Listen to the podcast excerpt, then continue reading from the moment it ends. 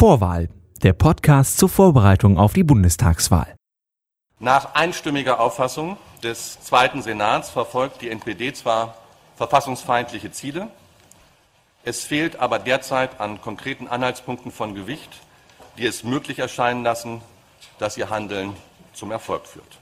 Das Bundesverfassungsgericht sagt Nein, die NPD wird nicht verboten. Das ist unser Thema heute, Parteiverbote. Letztes Mal haben wir über Parteien geredet. Daniel, aber man kann also auch Parteien verbieten. Ja, die Parteien und die Aufgaben der Parteien sind im Grundgesetz beschrieben und da gibt es einen ganz klaren Teil, der auch sagt, was passiert, wenn Parteien sich gegen die Bundesrepublik bzw. gegen die sogenannte freiheitlich-demokratische Grundordnung richten, also gegen unser Grundgesetz. Wenn sie die einschränken wollen oder beseitigen wollen, dann können sie auch verboten werden. Wie läuft das dann ab? Also wer kann das beantragen? Beantragen können das die Bundesregierung, der Bundestag, der Bundesrat, also der Vertreter der Länder und auch die Landesregierungen. Mhm. Und jetzt haben wir also sowas beantragt. Das ist aber relativ schwierig, dann tatsächlich eine Partei zu verbieten. Das ist nicht so einfach.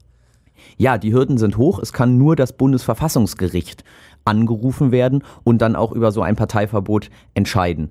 Das ist natürlich sehr wichtig, denn die Parteien sind eigentlich die Grundlage unserer Demokratie. Wir haben eine, eine Parteiendemokratie. Die Parteien wirken an der politischen Willensbildung des Volkes mit und es wäre natürlich dramatisch, wenn diese ganz einfach verboten werden könnten. Mhm. Das heißt, das Bundesverfassungsgericht, eines der höchsten, nee, das höchste Gericht bei uns in Deutschland, das passiert wahrscheinlich auch nicht so oft, dass dann Parteien verboten werden. Nee, bisher kennt man zwei Fälle, in denen das Bundesverfassungsgericht angerufen wurde, beide aus den 50er Jahren. Einmal ähm, die Sozialistische Reichspartei, damals die Nachfolgepartei der NSDAP, also der Partei von Adolf Hitler. Da ist es relativ verständlich, warum diese verboten wurde. Und dann einige Jahre später auch die Kommunistische Partei Deutschlands, weil diese eine sehr große Nähe zur damaligen DDR-Regierung und der dort regierenden SED besaß. Mhm. Und außerdem sich häufig öffentlich auch gegen die bestehende Adenauer-Regierung äh, äußerte. Also zwei ziemlich krasse Beispiele aus der Geschichte. Jetzt bei der NPD haben wir eben gehört, äh, wurde Anfang des Jahres entschieden, nein, die Partei wird nicht verboten. Das war aber nicht das erste Parteiverbotsverfahren gegen die NPD. Richtig, ja. Es gab äh, 2001 bereits ein erstes Verbotsverfahren. Das ist damals allerdings aus Verfahrensgründen eingestellt worden. Verfahrensgründen, das heißt, naja, das Problem war, man hatte damals sogenannte V-Männer des Verfassungsschutzes, also des Geheimdienstes, mhm. in die NPD eingebracht, um Informationen für dieses Parteiverbotsverfahren zu sammeln. Ergibt ja Sinn. Das ist erstmal sinnvoll, na klar. Allerdings waren diese V-Männer in so hohen Positionen, dass man nicht mehr richtig unterscheiden konnte, wer da eigentlich die Fäden in der Hand hat. War, war es also der Verfassungsschutz oder war es die NPD von sich aus, die sich verfassungsfeindlich verhalten hat? Und das, heißt, das heißt, man konnte im Endeffekt bei der Verhandlung nicht mehr feststellen, haben jetzt quasi unsere eigenen Männer die NPD in die Richtung gesteuert oder war es die NPD an sich? Wenn man das so runterbricht, dann könnte man das so sagen. Genau, das war das Problem und daraufhin hat das Bundesverfassungsgericht gar nicht erst überlegt, ob die Partei verfassungsfeindlich ist oder nicht, sondern hat das Verfahren direkt aus Verfahrensgründen eingestellt. Und jetzt gab es ja dann nochmal das zweite Verfahren. Warum kam das nochmal auf?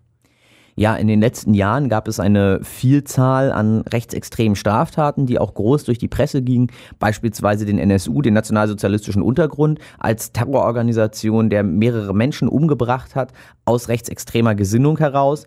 Und daraufhin haben die Länder beraten, ob sie einen solchen Verbotsantrag erneut einreichen, haben natürlich diesmal geprüft, dass ihnen dieses Problem mit den V-Männern nicht unterläuft und haben dann gemeinsam als Bundesrat den Verbotsantrag gestellt. Okay, das wurde jetzt abgelehnt. Das heißt, die NPD darf weiter als Partei arbeiten. Aber wie geht es jetzt irgendwie weiter? Also irgendeine Konsequenz muss das doch haben. Ja, das äh, Bundesverfassungsgericht hat ein sehr interessantes Urteil gefällt, denn es hat damit auch neue Maßstäbe gesetzt. Das Bundesverfassungsgericht hat erklärt, dass die Partei definitiv verfassungswidrig ist. Allerdings hat das Bundesverfassungsgericht auch erklärt, dass die Partei überhaupt nicht die Möglichkeit besitzt, diese verfassungsfeindlichen Ziele umzusetzen. Sie waren zwar immer mal wieder mit einigen Sitzen hier und da im Landtag vertreten, hatten allerdings nie die Möglichkeit, in der Regierung oder auch ernsthaft in der Opposition ihre politischen Forderungen durchzusetzen. Also doch einfach irgendwie zu klein, die Partei. Ja, die Partei war schlicht und einfach bedeutungslos und hatte nicht genug Einfluss, um ihr rechtsradikales Gedankengut in die Tat umzusetzen. Aber das Bundesverfassungsgericht hat ja gesagt, sie sind verfassungsfeindlich. Was hat das denn jetzt für Folgen, also wenn sie nicht verboten werden? Ja, das ist eine sehr bedeutende Entscheidung, denn das Bundesverfassungsgericht hat auch aufgezeigt, dass man verfassungsfeindliche Organisationen nicht finanziell unterstützen muss und diese auch nicht von dem Neutralitätsgebot betroffen sind. Das bedeutet, dass zum Beispiel das Richteramt, bei dem man sich neutral verhalten muss, das sogenannte Neutralitätsgebot gilt, kann von NPD-Funktionären nicht mehr wahrgenommen werden, weil diese, sich, weil diese klar einer verfassungsfeindlichen Organisation angehören.